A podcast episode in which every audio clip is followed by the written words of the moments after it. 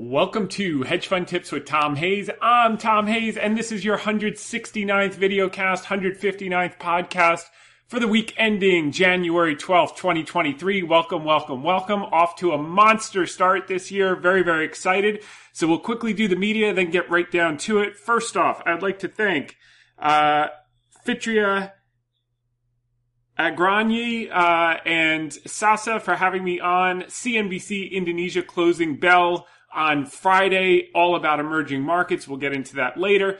Then I'd like to thank Taylor Clothier and Sydney Freed for having me on Yahoo Finance yesterday with uh, with Dave Briggs and with Seana Smith. That was a great interview. Definitely check that out. Uh, really covers everything from U.S. to emerging markets. And then I want to thank Kristen Scholer, Ali Thompson for having me on Cheddar on Monday uh, to discuss U.S. markets Great time with that one. And then want to thank Lydia Moynihan and Rich Calder for having me in their New York Post article. My favorite, uh, business, my, my favorite newspaper, uh, my favorite business newspaper is Barron's. I will say that, but, uh, so happy to be in the New York Post. Uh, Benzinga want to thank Zoltan Sarani and Adam Eckert for having me in their article today about inflation and the Fed. Want to thank Ellen Chang for having me in thestreet.com. And finally, want to thank Anurag Mitra for having me in his article on Seeking Alpha with, uh, with regard to the inflation report this morning. I uh, want to thank John Jay. I don't know if he wanted his last name said, so uh, for sending me over this deck from J.P. Morgan uh, about the mosaic. We're going to cover a few things here. Uh, highlighted four pages. Um, okay. So first and foremost, this is consumer sentiment and subsequent 12 month uh, S&P returns. Uh, as you can see here, when you get sentiment as low as we got it in December, um, good things happen. And uh, in the case, the last two cases, it got this low. You had 15.4% uh, in the next 12 months. That was in uh, August of 2011. Then November 2008, you had plus 22% the next 12 months. Then the last time you got this close was October 1990. You were plus 29% in the next 12 months. And then this is perfect. May 1980, uh, uh, the Volcker time, you were plus 20%. And February 1975, you were plus 22% the next 12 months. So here we are again. Uh, we got uh, really low, just like we did in 1980, and we're on our way. Moving along to page 47. Wanted to cover this. Um, now, this we've discussed we've discussed extensively in the case of talking about emerging markets. Um, this right here is comparing U.S. equities to uh, the EAFE index, which is Europe, Australasia, and Middle East. Uh, and it shows the cyclical back and forth that we dis- have discussed so many times with, as it relates to emerging markets and how it moves in cycles where for years at a time, US outperforms and then following that, um, non-US, ex-US basically outperforms. And it goes every two to four years. Uh, you saw massive outperformance in the US from 83 to 87. And then from 89 to 93, you saw ex-US. Then from 95 to 2000, you saw US. Then from 2000 to 2002 to 2007, which we talk about all the time in the context of emerging markets, uh, massive outperformance. And then the last 10 years, it's all been US because of cheap money. Uh, and we think that's changing. You're start, starting to see it roll over and big outperformance outside the US. We're seeing it in China and, uh, and it's very, very exciting to see. Next page shows price to earnings discount versus the US. Your two standard deviations below the norm for ex US equities. Uh, and that creates the relative bargain, which is why we have been uh, hunting in the UK. Uh, people are more pessimistic about the UK than anywhere else. Uh, we initiated one position last year, uh, which we briefly mentioned in the podcast, but in the last few days, we've initiated another uh, position that is a um, very, very uh, sizable starter position. We haven't completed all of our research, but we wanted to get exposure because there was a catalyst, and that catalyst played out to today. So for those of you who like to do work and research, you can uh, just look for the stock in the UK that's up uh, just about 21% for the day. Uh, and that'll give you a clue and clients know very, very well which one it is. So very excited about that and more work to do before we really size in, uh, anything like, uh, Cooper standard sizing, but, uh, but very, very nice contributor, uh, to a monster, monster, probably best start ever in career, um, a couple of weeks. So, um, okay, moving right along, page 61. Let's get here. We got so much to cover today. Okay. Uh, this is the asset class mosaic that we've gone through many times. Uh, this is the most recent updated one with end of year numbers. And what we've always said is it's very hard to see asset classes at the bottom not eventually get to the top in relatively short order, particularly when it relates to emerging markets was the bottom in 08, top in two, 2009 uh, end 2010, bottom in 11, uh, near the top in 2012, uh, bottom in 2013, made it all the way back up to the top, just kept climbing and climbing back up to the number one spot in 2017. 2018 back to the bottom. By 2020, it climbed all the way to the top, second second level, uh, and so on and so forth. So uh, the last two years, it's had um, uh, been near the bottom performance. We believe it's going to be the top. And when we talk emerging markets, we're basically saying China. China is 40%. Brazil is only 5%. We have a couple placeholder positions, tiny positions, uh, like literally de minimis positions, just to keep an eye on it.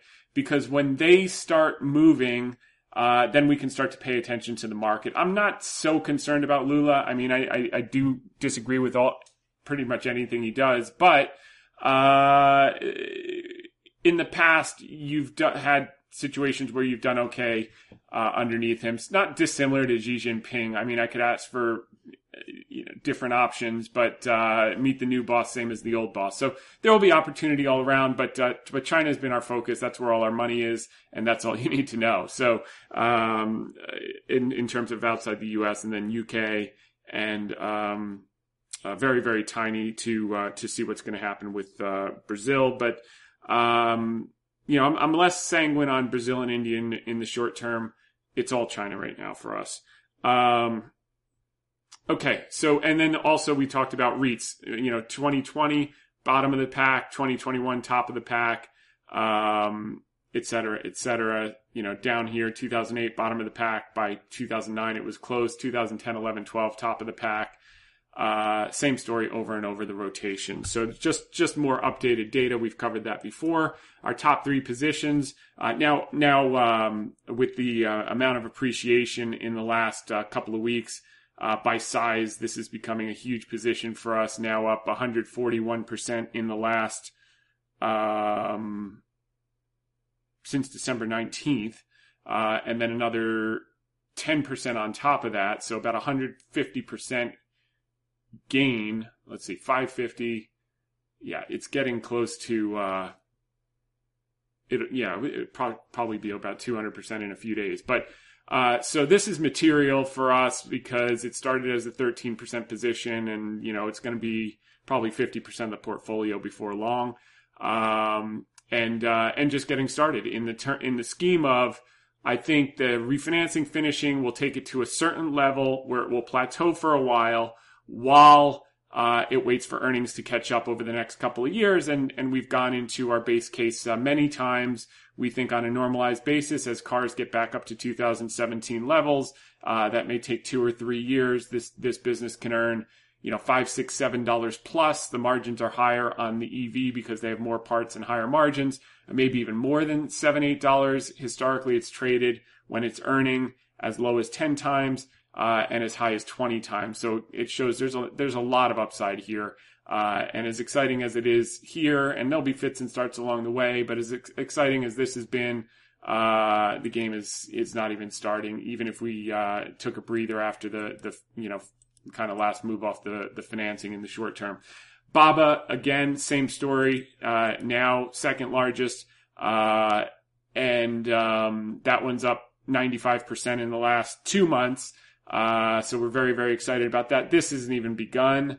Um, again, there will be fits and starts and breathers along the way, but uh, this is a long term play, and nothing's changed since our original thesis when we laid out the sum of the parts between the um, uh, cloud, between Ant Financial, between the e-commerce. We talked about some of the um, the, the Costco of China in recent weeks, uh, so we won't belabor that. But uh, these things are on the move.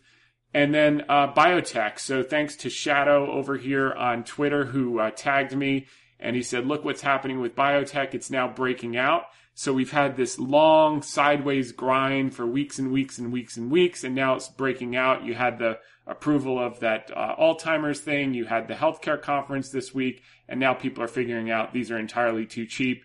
And um, big pharma's got to buy their growth. They've got the cash. They don't have the growth. They have the patent cliffs, and the game is on. So these theses, you know, some of them work, you know, play out overnight. Like Cooper Standard to be up 100, uh, to it's almost 200%. Our basis is 550 across accounts. So, uh, in six months, and then some of them take, you know, six months, some of them take two years, but they all work out eventually. When you do your work and you know what you own, uh, there might be exogenous things that are outside of your control, but sooner or later that intrinsic value is realized.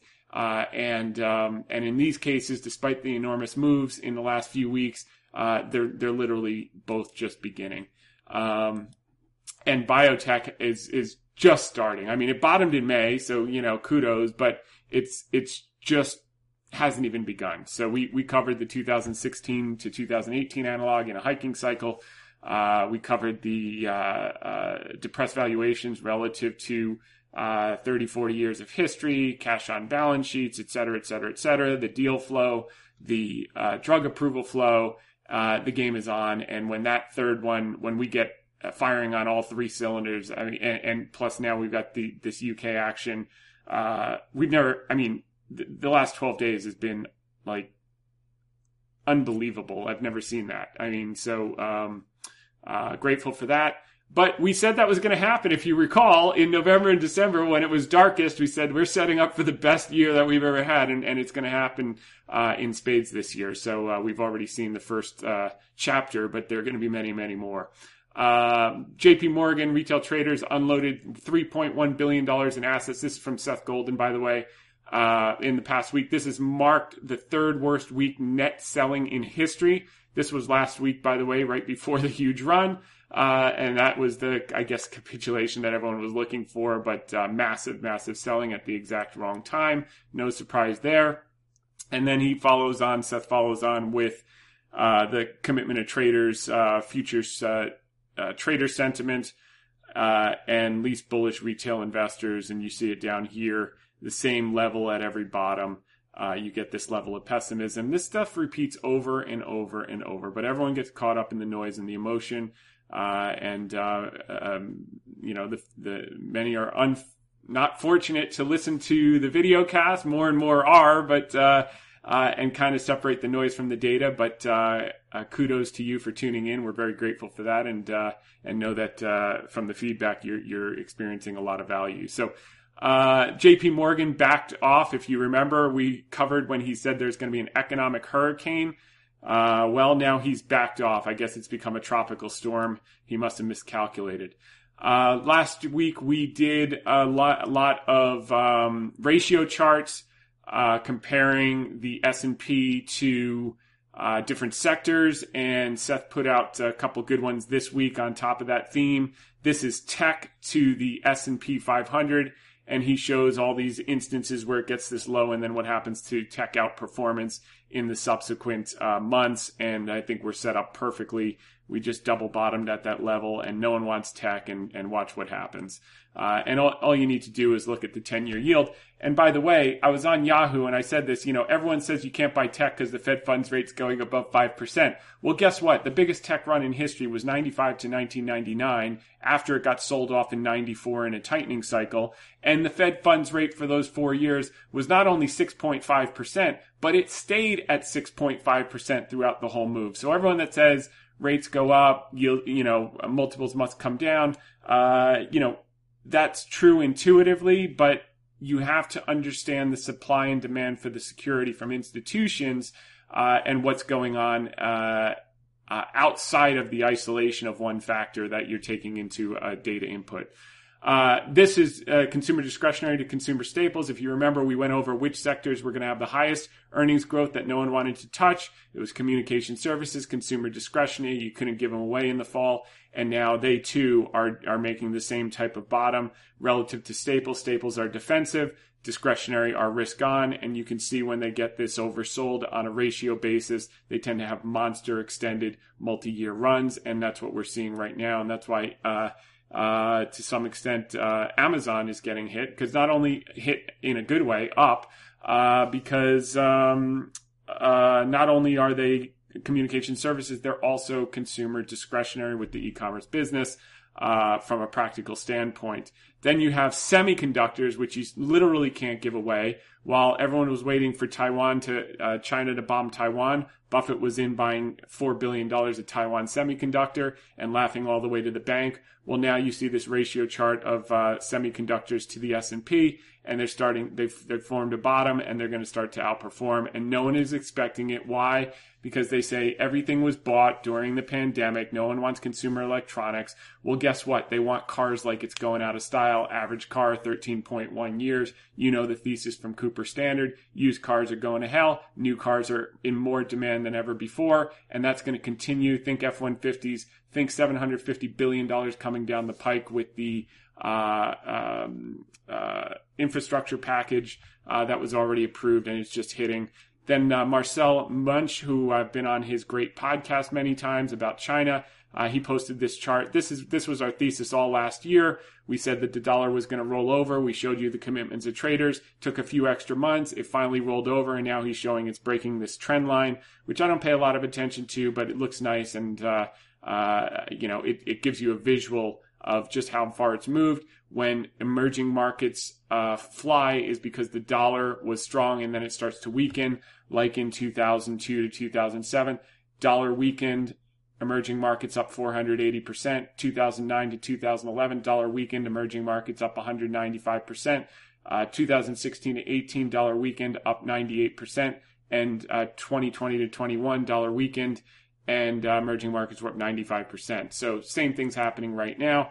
This is Sumit, who's been following us for two years. He caught the uh, Alibaba bug, I guess, uh, sometime uh, mid last year, and he's been posting great stuff ever since. Uh, this is the, um, uh, and you may remember Sumit, by the way, from many of his questions during periods of concern with Alibaba was very, very worried and uh, he learned to stick it through and now he's making coins. So congratulations on that. Um, and he posted this East China's Zhejiang province will support high quality development of platform economy, make targeted supportive policy, and establish professional service mechanisms, said Provincial Governor Wang Hao in his government work report. Zhejiang will encourage platform companies to step up research and applications of frontier technologies and support the companies to lead development, create jobs, and compete. Uh, also, Morgan uh, Sumit put out Morgan Stanley's quant strategy showed U.S. based money managers have yet to add to their China equity positions even after Xi Jinping's pivots. What will happen to Chinese equities when U.S. Uh, money managers start adding to their China equity positions? You can see just how underweight the U.S. managers are relative to the uh, non-U.S. managers as it relates to ex-U.S uh, and emerging markets dramatically underweight, which is effectively China. So this is good data from Morgan Stanley via Sumit. Then he put out a thing on uh, Ant Group.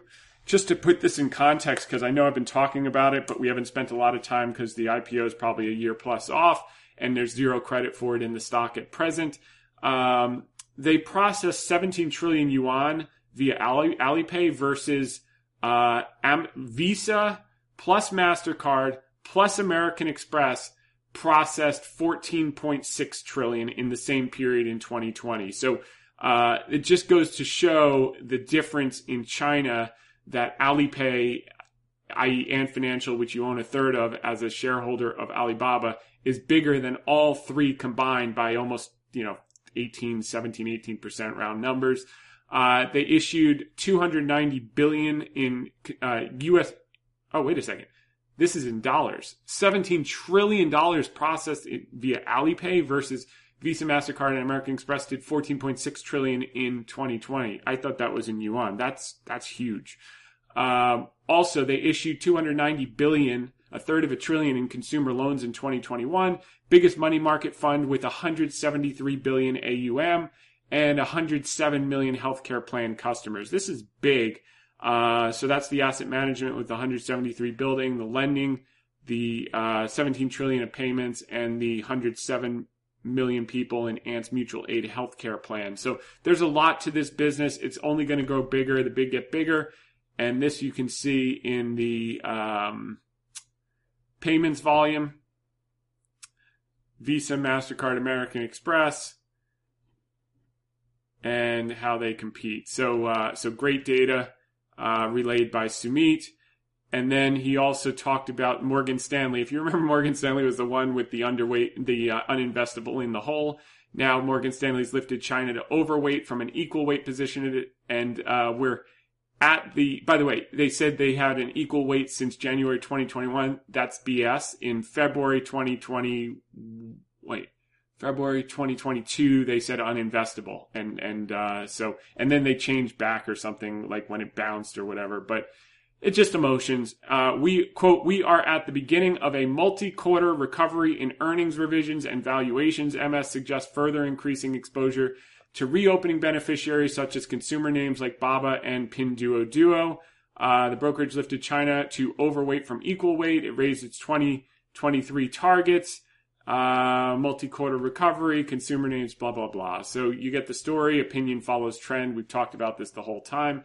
Uh, top 20 China Hong Kong holdings among long only emerging market active managers as of uh, 1231 2022 so just a couple weeks ago underweight fund managers find themselves chasing this rally in chinese equities they were the most underweight Tencent followed by alibaba so now they've got to chase and choke on as much stock as uh, as they can and um, and that's that. I, unfortunately, we don't have any to give them. We'll we'll we'll talk to them in a in a couple hundred points, but for now, uh, let them choke on someone else's stock, and God bless. They missed the first hundred percent, but uh, they can ride the next two hundred points. Next, um, this is from China investors. Uh, reread the Ant Group IPO prospectus from October 2020 when they were going to go public. They're now going to go public again because um, Jack Ma ceded voting control, so then there's usually a year delay, but the key is the game is on. They were able to go out and raise money in, in public markets uh, to expand and double their capital base, which is pretty exciting. Um, 1 billion users, by the way, on um, Alipay app. Uh, that's part of Ant Financial. 1 billion with a B.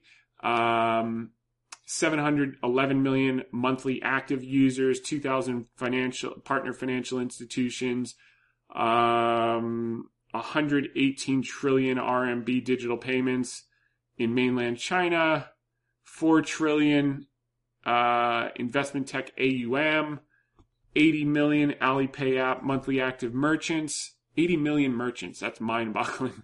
it's almost a third. It would be like a third of Americans having a business and being on the same, uh, you know, PayPal or something like that. Like virtually zero competition. It's, it's mind boggling. 200 countries and regions with online payment services. Uh, 729 million on the Alipay app. Uh, consumer credit. What?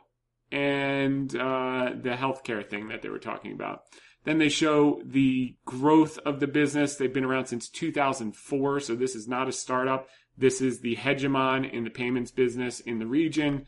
Uh, it shows how they've simplified the ownership structure. Uh, this is the Alipay app. You can see here you can do more than just pay your stuff. You can um, movies, hotel, credit card payments, uh, sports, transfer funds, etc., etc., etc. And that's the story. Moving right along, uh, we covered that. Jack Ma gave con- control, so now they can go public. There's a delay, but remember they put the uh, uh, head of uh, former head of the Hong Kong Exchange on the board of Ant a few months ago, and we said that was the tell. Well, now we know why. China reopens to the world as international travel restrictions end. Uh, Alibaba's grocery chain Freshippo which we've talked about, records first profitability in key segment, eyes expansion in 2023. They've got about 300 units. They do charge a membership fee. That's an important flywheel in business models that we look at. Another hint, by the way, uh, where the uh, retailer, whether in this case it's uh, stores or online like Amazon Prime, like Costco, they basically get big enough where they can offer the lowest prices. They cut out the margins so they knock out all small competition. And then what they do is they charge a membership fee for that right to buy goods at the lowest cost. And that membership fee goes straight to the bottom line and that retains their moat because once someone buys the membership fee and they know they're getting the lowest prices, they continue to shop there and they don't even look anywhere else or clip coupons or whatever else they do.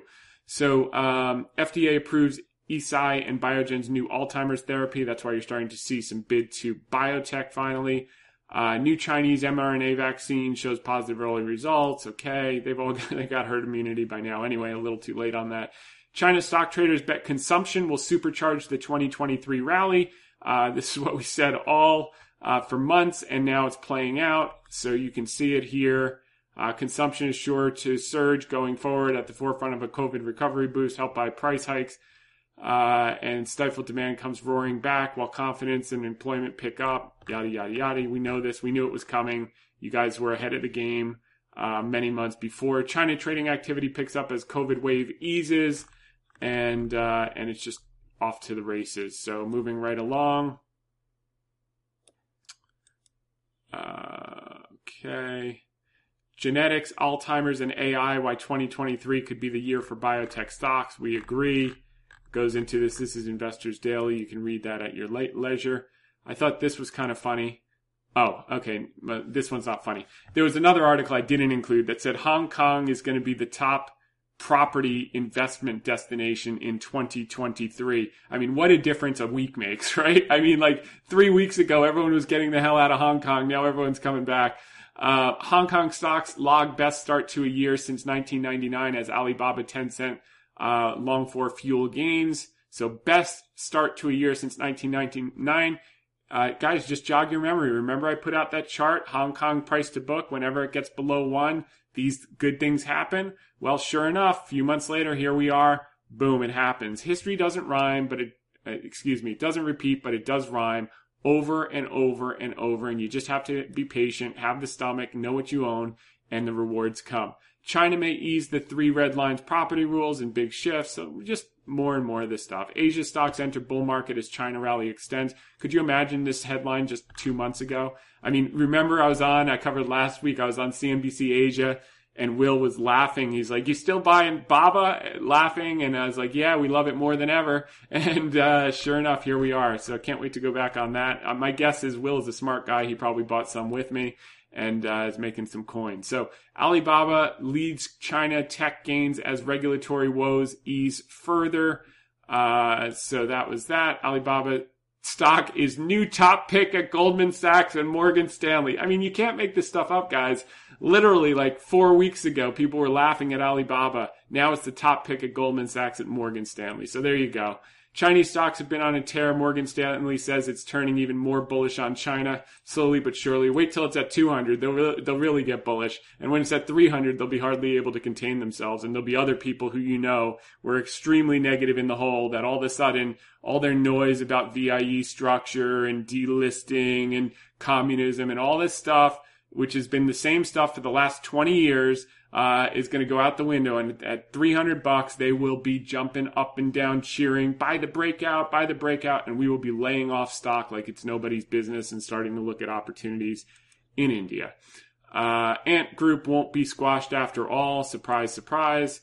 Uh, Shanghai targets 5.5% consumption led GDP growth for 2023 as it looks to recover ground lost to COVID lockdown. So they're shifting gears. Historically, they did infrastructure. Now they want consumption. They want to be self contained. And who's the toll taker? Alibaba. China jet fuel demand set to soar ahead of Lunar New Year. Um, ah, here's one for Cooper Standard. Used car prices post. Oh, this is it. Yeah. Used car prices post biggest drop ever as new luxury car sales boom. New luxury car sales boom. How's that happening in the middle of a quote unquote recession? Exactly how I said it would happen. The fleet is old. People have cash Dealers are now offering incentives. The story's going to continue. Used cars are going to bite the dust. In 2023, new cars are going to boom. Jamie Dimon is changing his tune about an economic hurricane. Opinion follows trend. Amazing what price does to sentiment. Moving along, U.S. inflation cools again, putting Fed on track to downshift. Shocker. Uh, there we go. Friends in low places, stock market and sentiment results.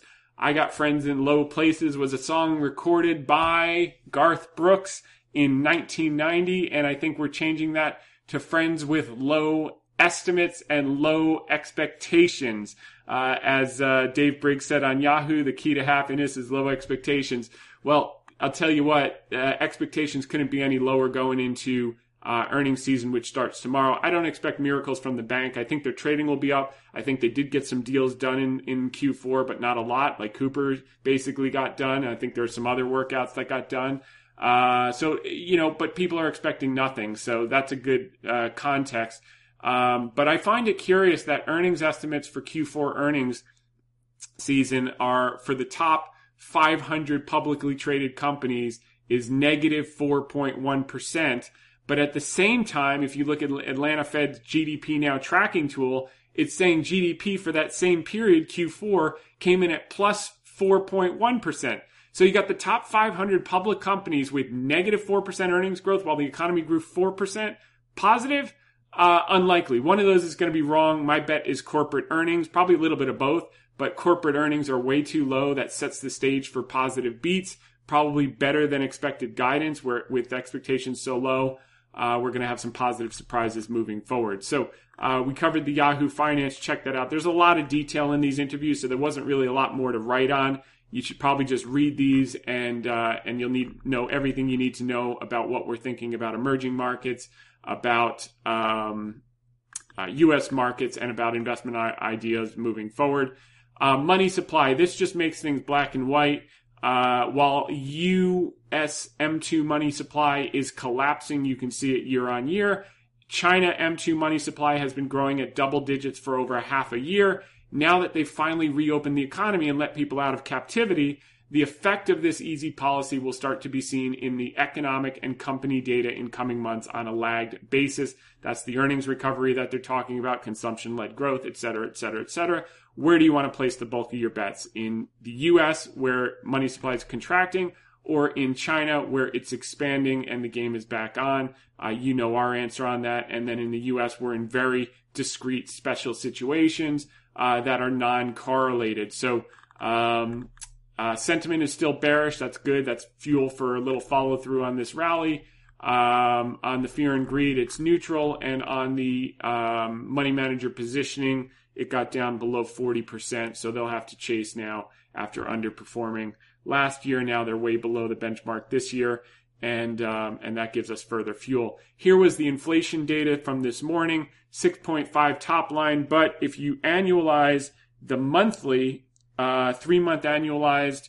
Uh, puts us at 0.0% annualized. And if you annualize the three months, last three months on core, it puts you at 2.2% annualized, uh, which is right at the Fed's mark where they want to be. So, um, as I said on the Yahoo interview, which is very important to listen to, uh, they're going to talk hawkish until they don't. They're not going to send you out an invitation in the mail saying in three weeks or in 12 weeks, we're going to pause. Be sure you buy equities ahead of time. They're going to talk hawkish until the last minute and then they're going to switch on the dime and say something along the lines of may shift tactics and you won't be able to catch it. And then all the bears that were uh, selling in the hole are now, you know, once it breaks out, are going to be buying at the top, and then we'll have a, a on the quote unquote breakout, and then we'll probably have a period of six months of sideways consolidation to knock them out.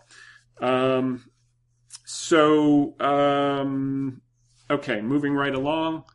So this was uh, fuel oil was down big, uh, uh, gasoline, energy. Um, all items. So yeah, we were, by the way, negative 0.1% month on month. So, uh, but we had, I think, uh, positive. So if you annualize the last three months, you get to zero, uh, for the year on headline and, uh, 2.2 on core. Um, the, the biggest contributors to the drop, as we've been saying, used cars and trucks, some energy, um, commodities, uh, food wasn't that bad actually.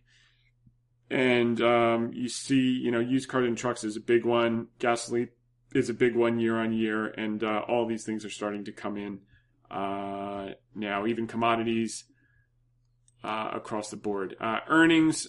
Uh, this is the ARK top ARK um, investment fund top thirty weights. Uh, they have. they were negative 30 two 60 days ago, the cumulative loss for her top 30 holdings was neg- uh, for 2023 was negative $32.73. Now it's negative $33. Um, uh, oil servicer companies uh, for 2023, their earnings power has gone up 3.25% in the last 60 days. Uh, as far as economic data, uh, we had uh, that was the China money supply growth, which we said. Uh, here was the continuing claims were a little better than expected. So, you know, there is some heat in the economy. Initial jobless claims were a little better than expected. But you can see here um, uh, the CPI, headline CPI was negative point, uh, negative one tenth of a percent month on month, uh, which is a big deal. And uh, headline keeps dropping. And just to give you a visual, of the headline so you can have some context. Uh, you can see that peak in June, reported July, and then it's just been straight down ever since, and that's going to persist. Um, next, uh, earnings. They've been at 230 for like three or four months, so that's where they are for 2023. Um, they're holding in there. We think that uh, people are under, underestimating the impact of China now setting their GDP at 5%. They're going to hit it because they're actually open for business and they've been stimulating in the background nonstop since March, which we've covered. Uh, but it didn't matter until they opened the doors a few weeks ago and wait till you see the lagged effect of that. Um, and uh, the dollar falling should add 5 to 8% uh, improvement dollar falling 10% should add 5 to 8% improvement to S&P earnings moving forward, which is really not in anyone's models. So we've got a lot of Ask Me Anything questions. We're going to get right to it. And first and foremost, uh, by the way, I'll be on CGTN America tonight at uh, 7 p.m. if you want to tune in for that with Phil Yin. Um, okay, this is from Bryce. Schoenfelder. Hi, Tom. Could you touch on your mindset strategy for peeling off positions? I find myself struggling to hold on this half of the trade. For as an example, um, Baba has come off the lows. I find myself considering begin peeling off near current levels, uh, despite still believing the true value is much higher. Seems like an emotional flaw that I was hoping you could comment on. Uh, it's not an emotional flaw; it's a work flaw. So if you had done the, if you, by the way, this is a great question. A lot of people are going to relate to this. So let me explain why you would have the the view uh, of selling at these levels. One, it's had a big run, so it's probably going to consolidate and it's probably going to pull back five or ten percent or whatever. Uh, but uh, you don't want to be out of it because then it's going to run away from you and then you're going to chase up then it's going to pull back and it's just going to chop you up and it's going to go up 200% and you're going to make 20% if you're lucky. Um, number two um, how many of the annual reports have you read? That's number one. How many of the conference calls have you listened to? That's number two. How many of the bearish uh, theses have you read to understand holes in your bullish case? Uh, how many suppliers have you talked to? How many competitors have you talked to? Uh, how much work have you done to know uh, economic analysis of the financials to know the sum of the parts analysis or the discounted cash flow on a normalized basis? And if the answer is none, then you probably should sell because you don't know what you own, and then you're just guessing based on um, expert bias, which is uh, which is deadly. I think that you know if you're just following someone blindly into a stock, you know, um, uh, it, I put out a tweet from Peter Lynch this week, and he was talking about why people do so poorly in stocks that are not professionals.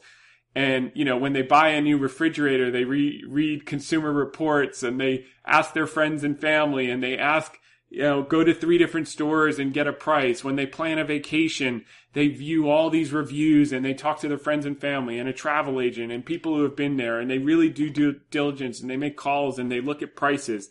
Uh, then they go home and they hear a tip on a bus and they put 50% of their life savings in it before they get home. and that's why they don't make any money because they don't know what they own. They haven't done any research. And, um, and I think that's the number one reason why you would even consider selling at these levels uh, at such a discount to intrinsic value because you just haven't done the work to make yourself comfortable. And if you're just following someone blindly, you should just be out of the stock. Um, uh, is is uh, generally good advice. So um, just you know start with reading. You know maybe get out and read one full annual report and then read another and then listen to a few conference calls and then try to do an analysis of what you think the business is worth then look at the earnings power and trajectory and the revenue growth and the earnings growth and the cash flow growth and the return on capital over the last 10 years and see if you think this was a temporary impairment or a permanent impairment. And, and if it was temporary, then what does that trend line look like five years out? And what would the, the business be worth at peak and trough multiples? And then you'll get more confidence to hold through with things. Um, All right. This might help some young people. David says, Hey, Tom, really appreciate the work you put into your podcast. Definitely find it really helpful and high quality content. I spent the last three years in life sciences investment banking, currently trying to break into public equity shop focused on biotech life sciences. I studied biochemistry, molecular bio- biology in college and received a master's in biotech from Georgetown University. I recently interviewed a few top multi-strat funds uh, for a spot on their therapeutics teams and have gotten feedback in my interviews that I don't sound passionate enough about the space or the stock market. Uh, do you have any advice on how to speak to people about public equities that I can convey interest without trying to flatter yourself with technical buzzwords? Um, I just listened to the 1229 episode where you said greats like Munger and Buffett don't try to be flashy when talking about businesses when everyone else is trying to sound smart. Um, that's not exactly what I said, but I'll clarify. Uh, I'm not sure how much to read into that feedback, but I'm looking to break into a very niche space in a challenging market environment and thought you might have good perspective. Uh, thanks again for all your work uh, with the podcast, and I look forward to the next episode. Regards, David. Uh, so it's a good question. Uh, number one, maybe you're not passionate about it. Maybe you're just doing it for the money, so maybe they can see through it. Uh, and I wouldn't want to hire someone like that either. number two, uh, but if that's not the case and you're just kind of a low key person, I'd put your ball, you know, put yourself on the line and write up your best idea that's actionable right now and do a thorough analysis uh, and show them your work. And if it's good, they'll hire you. And three, make sure they're hiring. You know, if you're just sending stuff out and people aren't hiring or looking to have analysts, uh, then you're also wasting your time. So, um, but I think if you're good and you look like you have an incredible background, uh, you should put out your best stuff. As far as trying to sound not flashy or technical, I mean, there's some basics of the business that you have to be able to speak in terms of cash flow and outlook and, and everything else. So I'm not sure.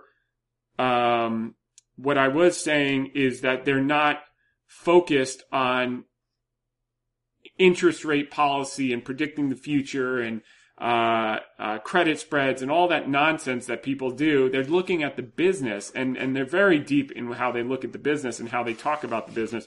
They're just not distracted by all the noise about the stock market. They're, they're focused on the detailed, uh, analysis of the business is, it was the message to take away from the 1229 call. So I think, it, you know, show them what you got is really what it comes down to. And if you get rejected, then you'll say, well, maybe I'm not as good as I thought. What do I have to improve? uh, to qualify to work at a business like this. It's a big move from the sell side to the buy side. It's a completely different mindset. It's a very tough hurdle to get over. I've seen a few people successfully do it, but it's very rare because it's a different mindset. You know, sell side is there for a reason. They're selling. They don't have capital at risk. Uh, and it's a different mindset than when you have your own dollars on the line and your own skin in the game and people can sniff that out. So, um, uh, the other thing I might do is uh, show them your your own PA for the last you know handful of years and how you've done in your own biotech picks, and that that'll speak much louder than anything else. But at the very least, um, um, you know, put together your best actionable idea right now, and if they like the way you think, then then you, you're going to have a job pretty quickly, um, provided they're hiring and looking to expand. Uh, this is from John. I want to thank you for the content you produce and your weekly market analysis. Um, I got shook out on Alibaba near the bottom. However, the video you produced the week Baba bottomed gave me the information and clarity I needed to re-enter my position. I have since made back all my losses and then some. I owe you a tremendous thank you. Uh, keep up the good work. It is greatly appreciated by ordinary investors such as myself. Sincerely, JP. Very good. And so you know, John, moving forward, if you had done your own work, you wouldn't have needed the pep talk from uh, Hedge Fund Tips with Tom Hayes. But uh, I'm glad that you dispassionately looked at the data in the middle of the chaos uh, and took advantage, and now you're making coins. So good job. Uh, Brian, uh, what are your thoughts on BBD? Obviously fits the emerging market play. What do you think of Brazilian banks? Uh, okay, so you know, I've got a tiny position in StoneCo. Buffett's got that position just to keep an eye, eye on the country, but I'm not, I don't really care about Brazil right now. I'm focused on China. Um, you know, let me take a look at this real quick. I mean, you're, you're basically, if everything goes right, you're looking at, you know, two or three bagger, if that. I mean, this, this business has done nothing. Let me just see if, if it's showing any signs of health or if it's just a value trap that you're going to be bagged in forever.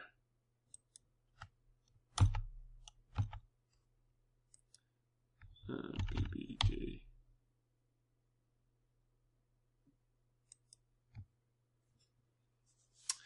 Okay.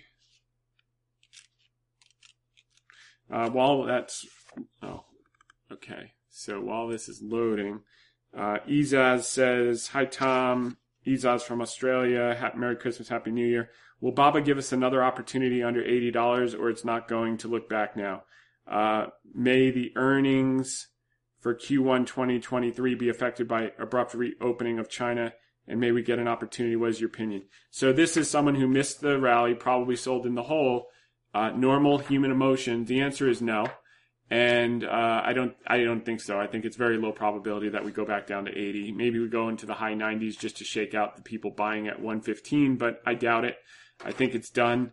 Uh, market's going to look forward. It's not going to look back. No one cares about Q1 earnings. They care about Q1 2024 and 2025 earnings. So, um, on the one hand, you probably missed uh, a huge move. On the other hand, uh, it's just getting started. So, you know, look for a little consolidation. Be happy you get any.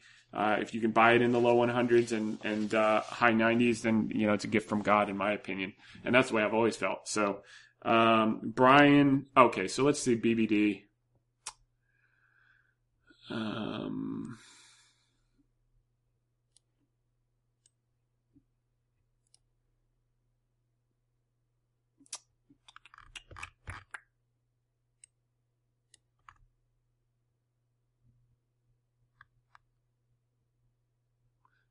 So it's growing earnings. Uh, net interesting cash flow.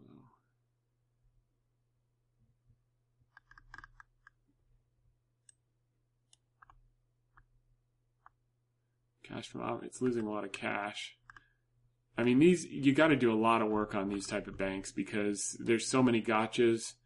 Uh, you don't know if the loan book is good, but Let's just see here.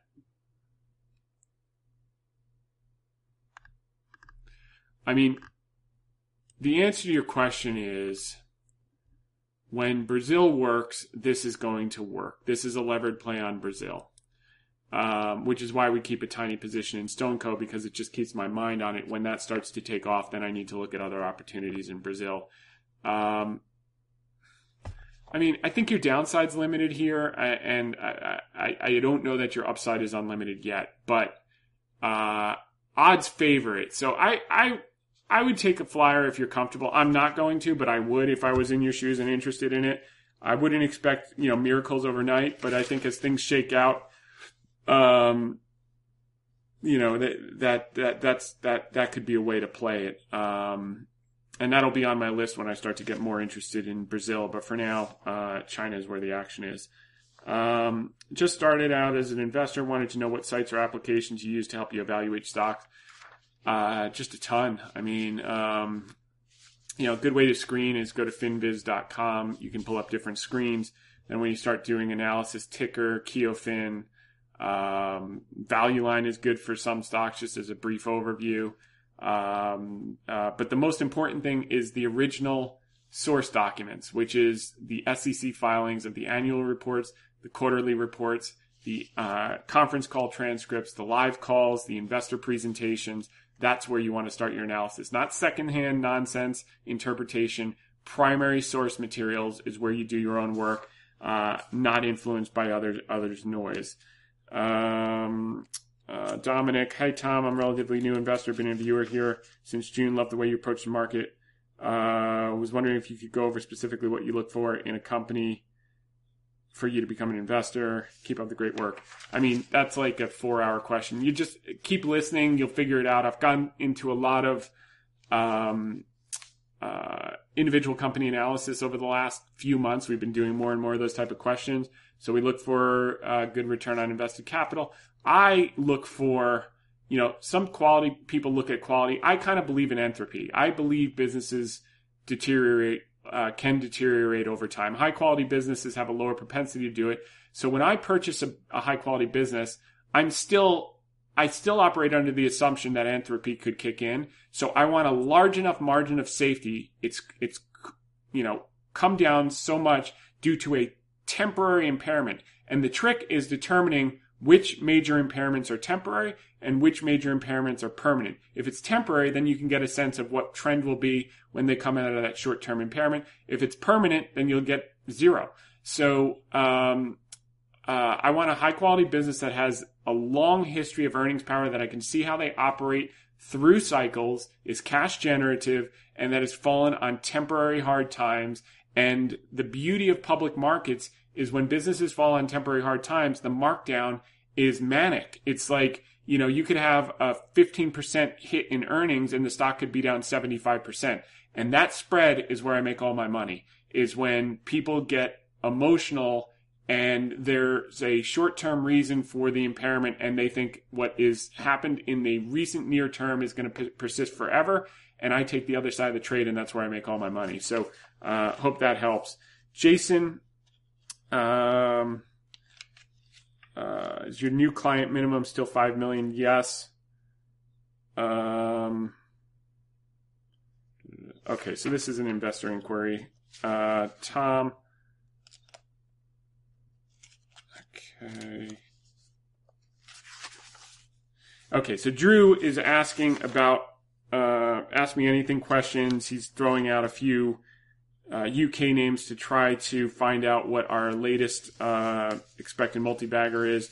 Uh, we're not going to do that yet because number one, we're not done with all of our work. If you remember with Cooper Standard, uh, we did hint around it for a few weeks before we disclosed it, um, and you still would have gotten in the fives, and I think you even had a chance to buy it below that um, uh, for some time before it's now up over fourteen dollars, some two hundred percent later.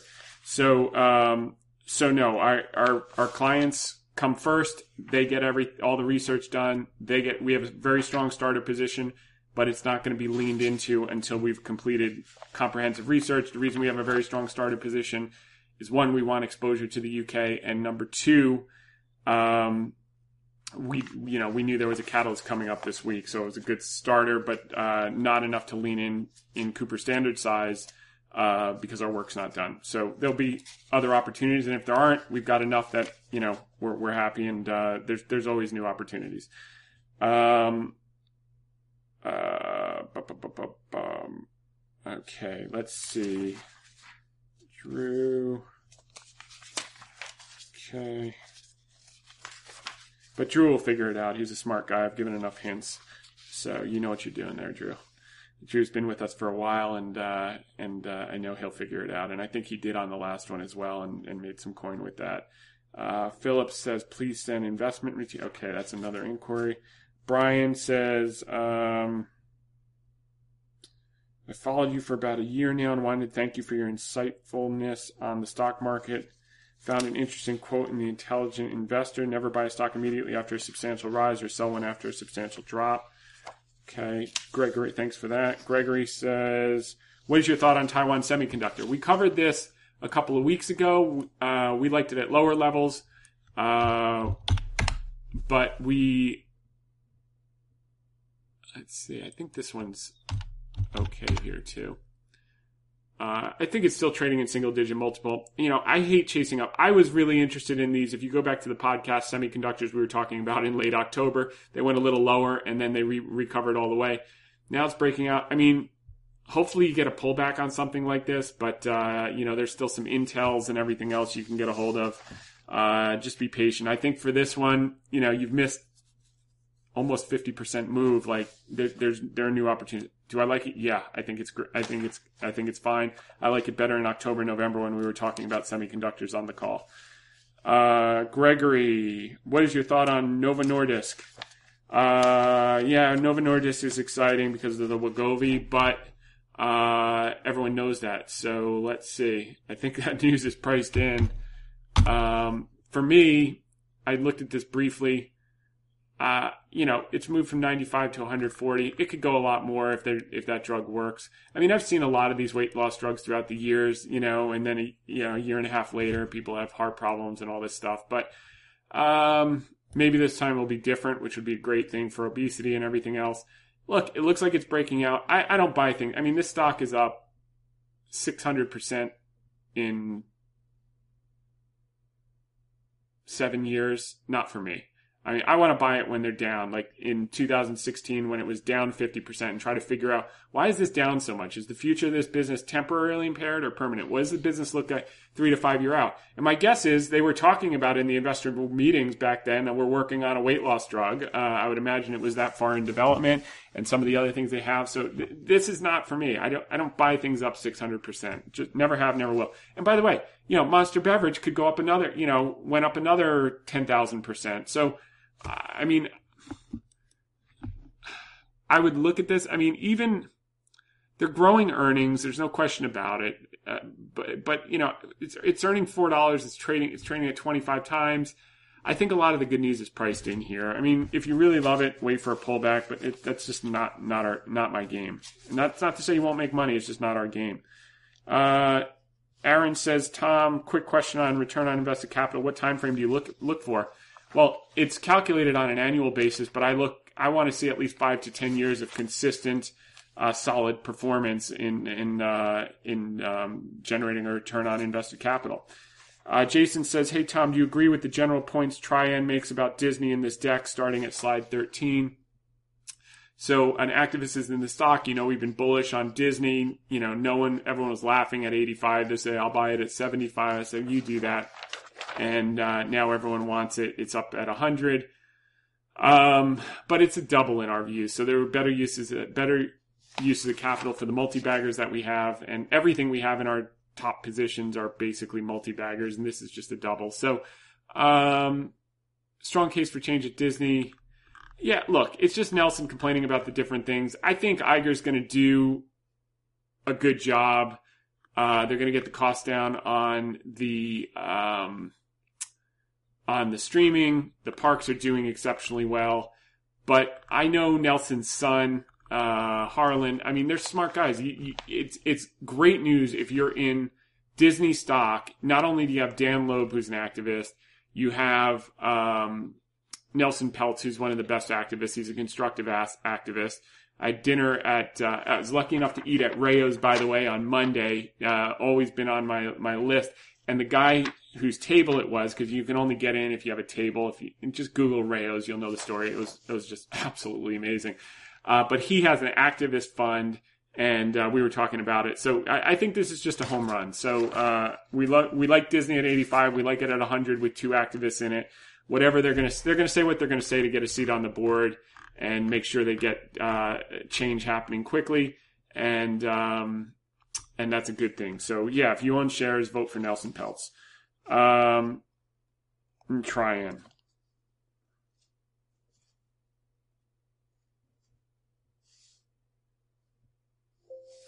Okay, so here's a guy, uh, Brian, who uh, I want to thank you for your high quality content, uh, especially around the psychology of the market and holding during the gut wrenching short term volatility when most panics sell.